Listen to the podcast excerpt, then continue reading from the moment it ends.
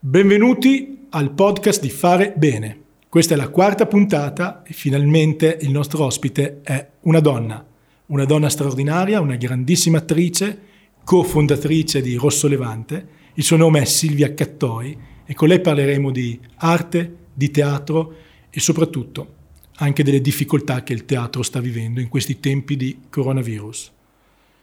Mettetevi comodi perché questa è davvero una puntata speciale. Buon ascolto!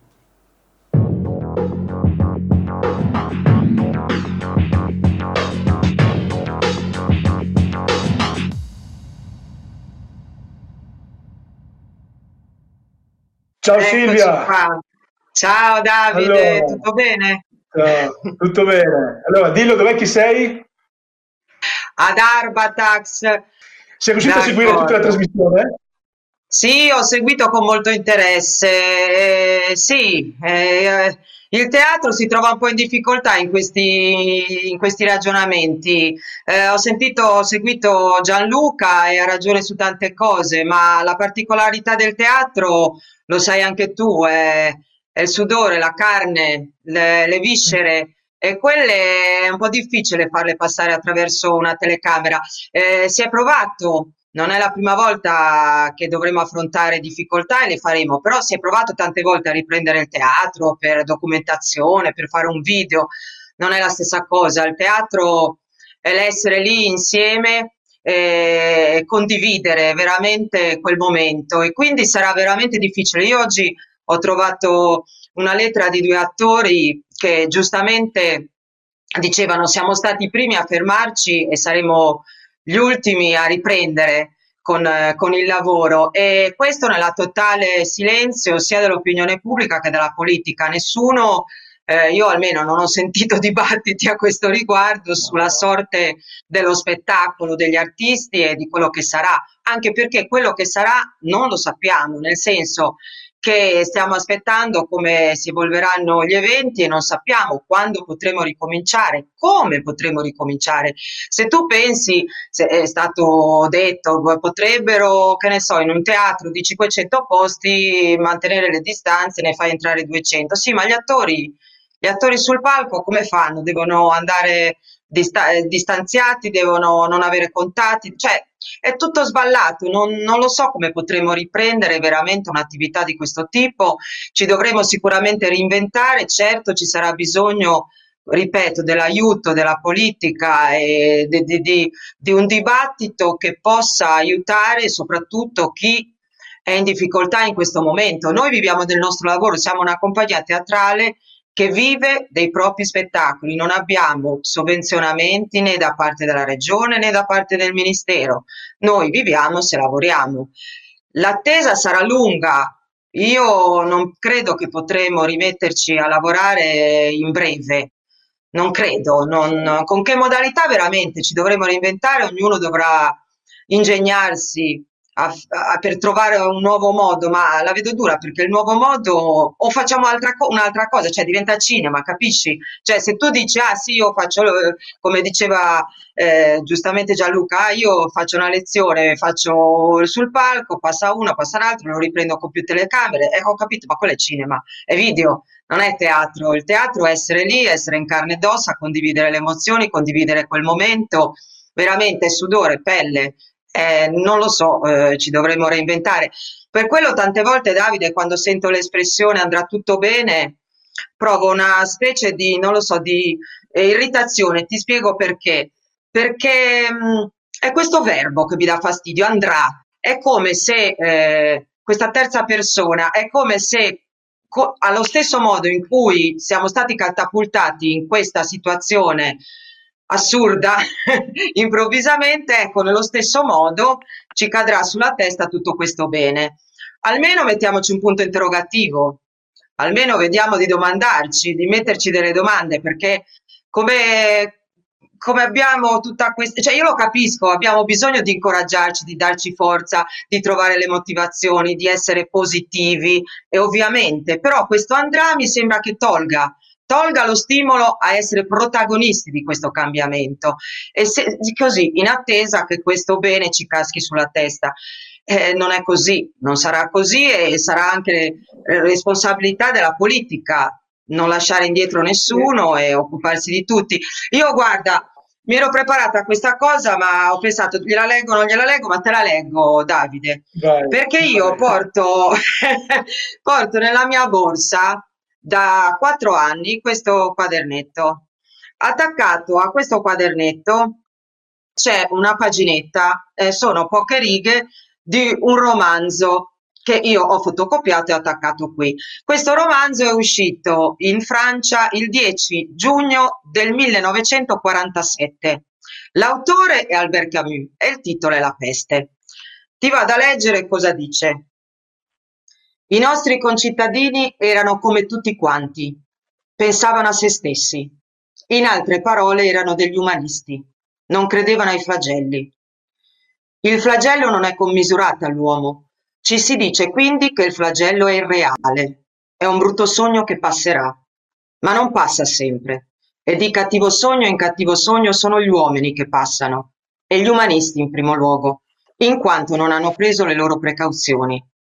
I nostri concittadini non erano più colpevoli di altri, dimenticavano di essere modesti. Ecco tutto.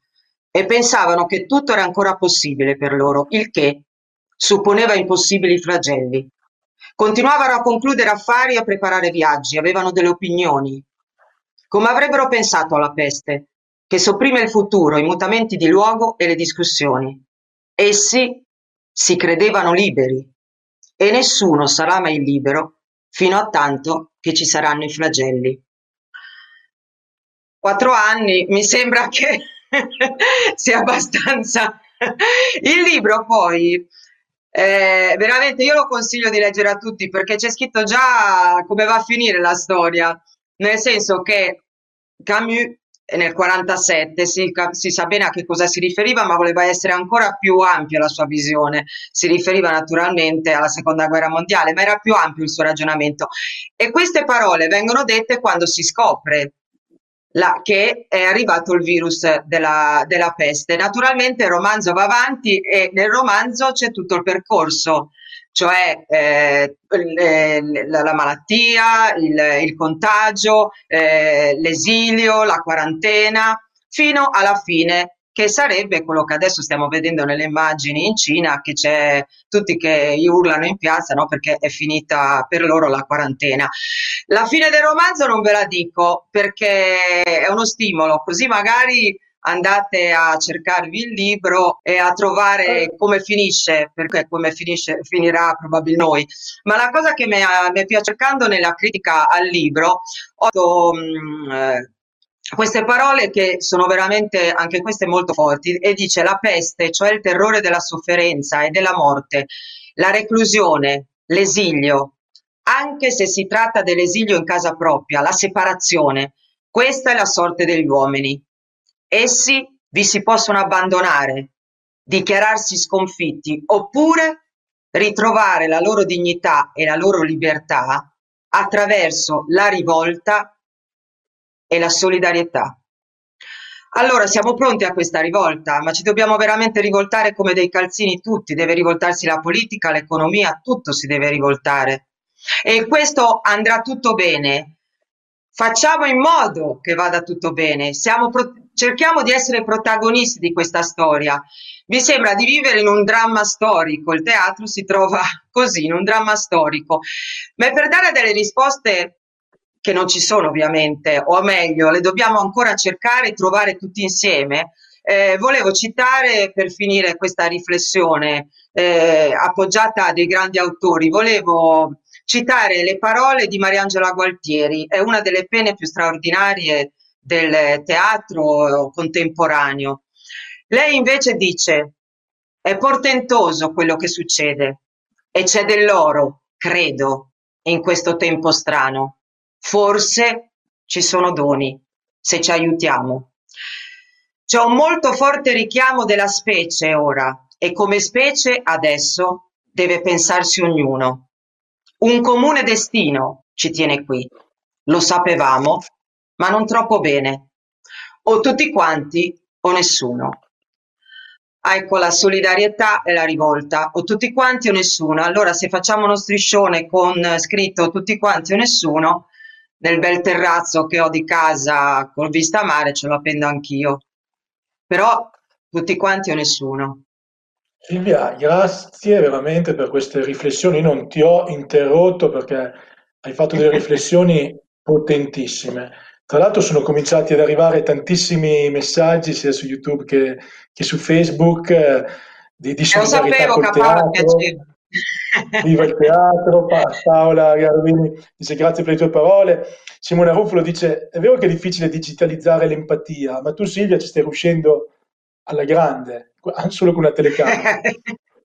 È meglio fare uno spettacolo, guarda, mi costa di più, mi costa meno fare uno spettacolo, una passeggiata di salute, fare uno spettacolo piuttosto che no. questo. Io non so quando si rinizierà, però quando si rinizierà l'impegno, veramente l'invito è quando i teatri saranno riaperti a riempire le sale, perché è vero che sì. non se ne parla, infatti ti ringrazio per, per aver contribuito con queste riflessioni, perché dobbiamo parlare anche di teatro, di arte e il dramma che sta vivendo questo settore in questo momento, perché anche, ricordiamolo anche, voi tra l'altro avevate in questi mesi un, un road show. Una tournée, certo, certo. Una tournée, un tour, anche perché poi questo è il periodo Avevamo... in cui ci sono gli spettacoli sulla sicurezza, perché c'è il 28 aprile, avevate un tour di diverse date, tutto cancellato tutto cancellato.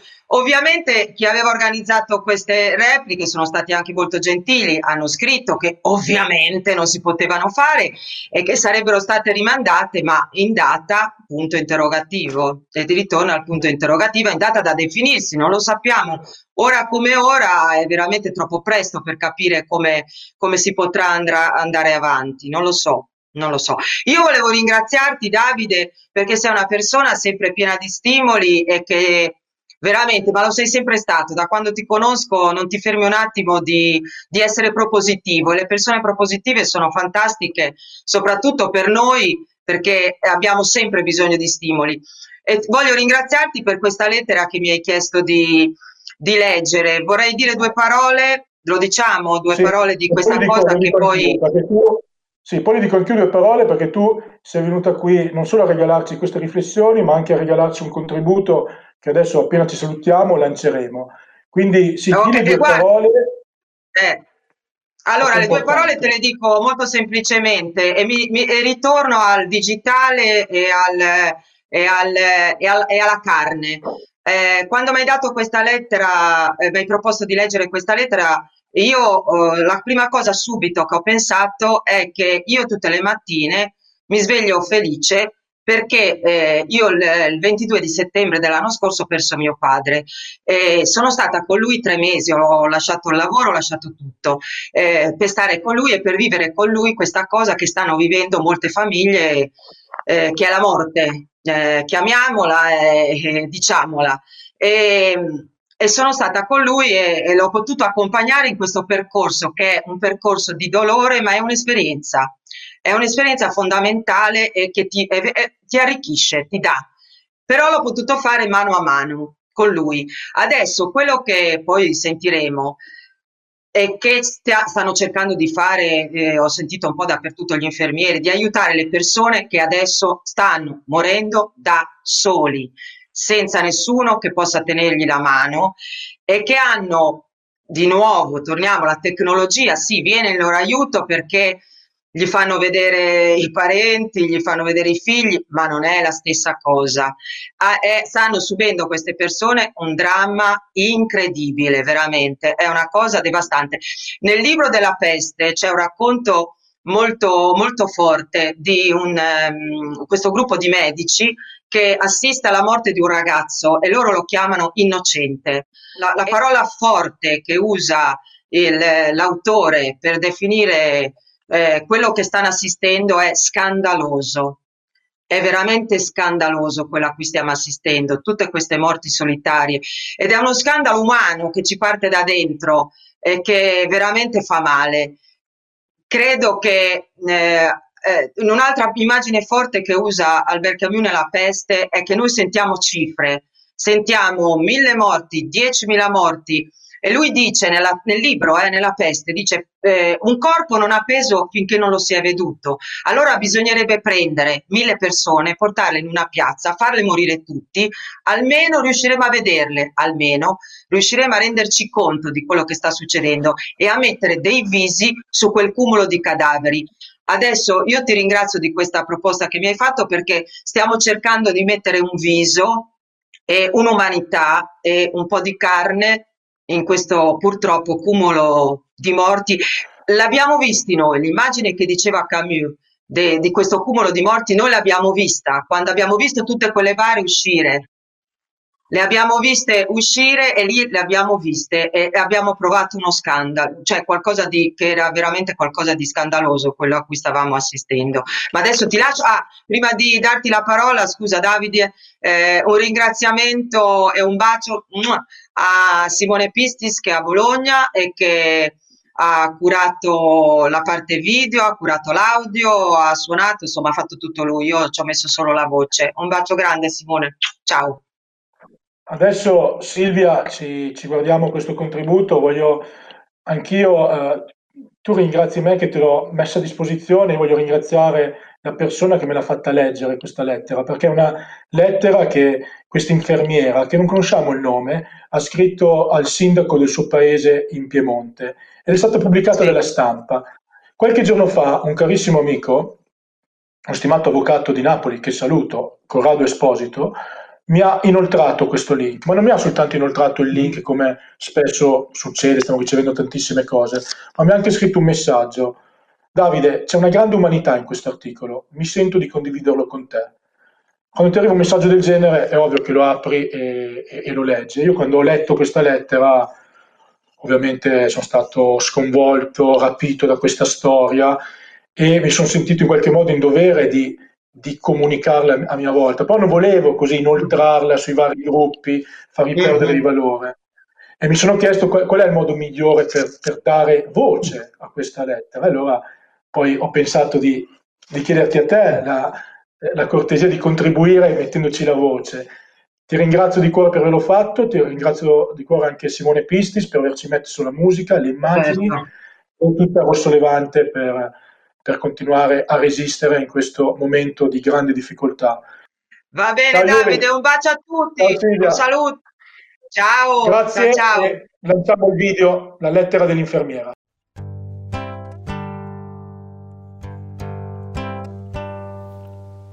Che bello essere chiamati angeli, ma chissà se poi lo siamo davvero.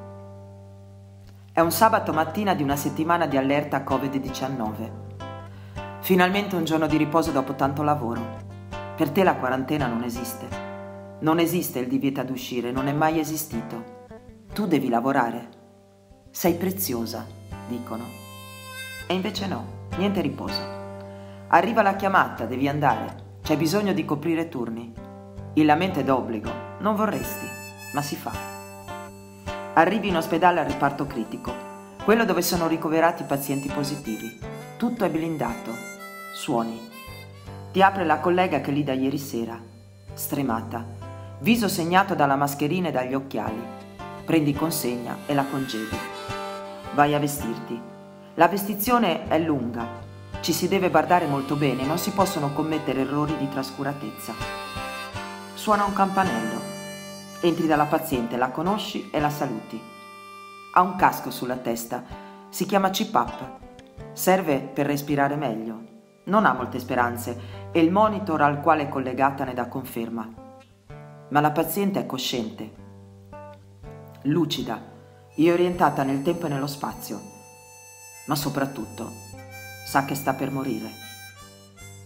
Lo sa, lo percepisce e lo sente. Parli un po' con lei. Non mangia da giorni, questa mattina chiede la colazione. Ha un diabete non controllato e vuole due fette biscottate con la marmellata. Sarà certo il diabete il suo peggior nemico ora. Gliele dai. Mentre le sistemi cavi dei parametri vitali, lei ti prende la mano e ti dice: Amore, sei mamma? Le dici sì, di due ragazzi. E lei: Allora puoi capire cosa sto provando. Le rispondi: Posso provare, ma se vuoi puoi descrivermelo. Ti ascolto. Inizia. Ho quattro figli e sono sempre stati tanto mammoni. Un rapporto bellissimo, anche perché gli ho fatto da madre e da padre, visto che sono rimasta vedova da giovane. Non ho paura di morire. Vorrei solo non soffrire. Un giorno uno dei miei figli è venuto a trovarmi e non l'hanno fatto più entrare. Non ho più potuto vedere i nipoti, le nuore, nessuno. Io sono qui e loro a casa. Sì, li chiamo ogni giorno, li sento che stanno soffrendo però, perché non possono stare con me fino alla fine. In quel momento entra il medico, la visita e squilla il telefono. È uno dei figli. La paziente gli dice c'è il medico, te lo passo. Il medico descrive al figlio la situazione. È davvero critica. Alla signora viene detto che dovrà essere intubata presto e che non ha molto da vivere. Il figlio chiede di poterla vedere per un attimo, un ultimo breve saluto. Non è possibile. Il Covid non decide su chi posarsi, si insinua su chiunque. Il medico esce dalla stanza e la signora piange disperata è ancora al telefono con il figlio, il figlio piange con lei. Lei ha sempre su di te quello sguardo implorante, come volesse chiederti di fare qualcosa e allora le chiedi di passarti il telefono. La signora ha un telefono vecchio, non è anziana, ma nemmeno tecnologica. Non puoi avvicinarla all'orecchio, quindi non sai cosa ti risponde il figlio, ma quello sguardo. Ti ha trapanato, non sei soltanto un operatore, sei mamma, sei figlia. Dice al figlio, Radunatevi tutti e quattro, ma proteggetevi con le mascherine. Fatelo prima che potete e poi chiamate in videochiamata questo numero. E gli dai il tuo di numero e gli dici vi farò vedere vostra madre. È poca cosa, lo so, ma almeno la potrete salutare. Non passa neanche un'ora e squilla il telefono. Apri la videochiamata e tutti i quattro i figli sono lì. La paziente non se l'aspettava ed è felice come una Pasqua e tu con lei. Si parlano un bel po', si raccontano, si dicono ti amo. Lei si sta affaticando, ma non te la senti di interromperli. La chiamata dura circa mezz'ora ed è come se un cerchio si fosse chiuso. Quello che doveva essere è stato. Lei aveva resistito solo per loro, per vederli, per salutarli. Ti prende la mano, ti dice grazie. Veglierò su di te per quello che hai fatto. Poi si spegne. Decidi di uscire e lasciare ai colleghi il resto e vedi che come prevedono le procedure la cospargono di disinfettante, la avvolgono in un lenzuolo e la portano in camera mortuaria. Sola. Sola. I suoi effetti personali messi in triplice sacco nero andranno inceneriti. È domenica mattina. L'agenzia di pompe funebri è venuta a prendere la salma uno solo dei figli è presente, a debita distanza. Si allontanano. La macchina del figlio svolta a destra, la salma, va a sinistra. Sola. Sola. Non ce la fai. Quello è troppo. Ora non ce la fai più. A casa apri Facebook. Lamentele ovunque. Vi hanno negato la libertà, il bimbo non può andare più al parco, il cane passeggia troppo in là da casa e non si trova più il lievito. Quanta ignoranza. Quanti pochi problemi ha la gente. Ma su una cosa ancora siamo fortunati. A noi ci saranno state anche negate delle cose. Dovremmo anche fare sacrifici, ma almeno abbiamo ancora la dignità. Un diritto che il Covid-19 ti toglie senza poterti lamentare. Ecco, questa è solo una delle tante pagine di un diario dalla prima linea, quella umana, del cuore.